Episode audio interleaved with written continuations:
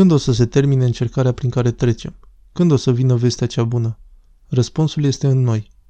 Să nu uităm că Adam a căzut nu datorită faptului că a negat existența lui Dumnezeu, ci pentru că a negat voia lui, pentru că a făcut neascultare. Noi nu știm ce se află în interiorul Sfintei Treimi. Singurul lucru pe care îl știm este că acolo este ascultarea desăvârșită. Ascultarea este modul de existență a ființelor. Ascultare egal viață, neascultare egal moarte. Ca să vindece moartea neascultării a venit Dumnezeu cuvântul și s-a întrupat în persoana lui Isus Hristos și s-a făcut ascultător până la moarte și moarte pe cruce. Pentru aceea și Dumnezeu l-a prea înălțat și a dăruit lui nume care este mai presus de orice nume, ca într-un numele lui Isus tot genunchiul să se plece. Experiența monahilor. Când o să se termine încercarea? Unii critică monahii că nu fac nimic și că au o viață parazitară, însă acum sunt pe culmile disperării când vrând nevrând trăiesc doar o mică parte a vieții monahale.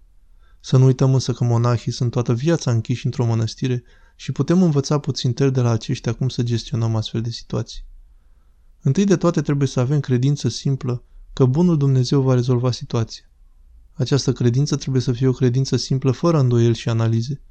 Desigur că noi vom face ceea ce este omenește posibil, însă înainte de toate este nevoie de credință pentru că altfel ne vom panica. Pe baza acestei credințe vom observa că în anumite teme, recomandările conducerii sunt de la Dumnezeu. Cei de la conducere sunt departe de perfecțiune, însă Dumnezeu a vorbit prin ei în anumite probleme. Atât. Conducerea administrativă nu are competența să intre în domeniul conducerii bisericești și nici conducerea bisericii să intre în domeniul conducerii administrative. Deci slujbele ar trebui ținute cu oamenii la distanța impusă de conducerea administrativă. Toți cei implicați însă vor face ascultare. Odată ce este evident că anumite porunci sunt de la Dumnezeu, trebuie să facem ascultare. Cei care poruncesc să nu fie stăpânitori și nici să-și urmărească interesele, pentru că toți suntem sub ascultare și atot puternic este stăpânul nevăzut al stăpânilor văzuți și dreptatea se va aplica tuturor. Cum învățăm să facem ascultare? Pentru asta avem nevoie de bărbăție, de hotărâre, de călcarea în picioare a iubirii de sine și să spunem înăuntru nostru, trebuie să fac asta. Dacă vom cârti, ne va fi mult mai dificil și rezultate nu vom avea. Să nu credem că vom scăpa.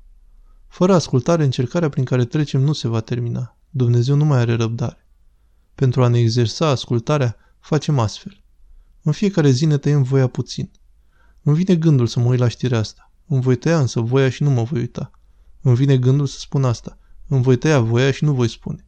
Îmi vine gândul să iau o inițiativă. Îmi voi tăia voia și voi întreba înainte.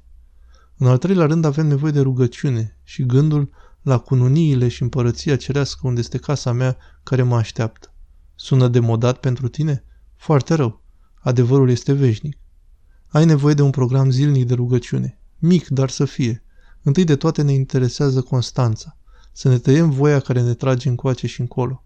Îmi vine gândul să-mi încal programul. Îmi voi tăia voia și mă voi ține de program.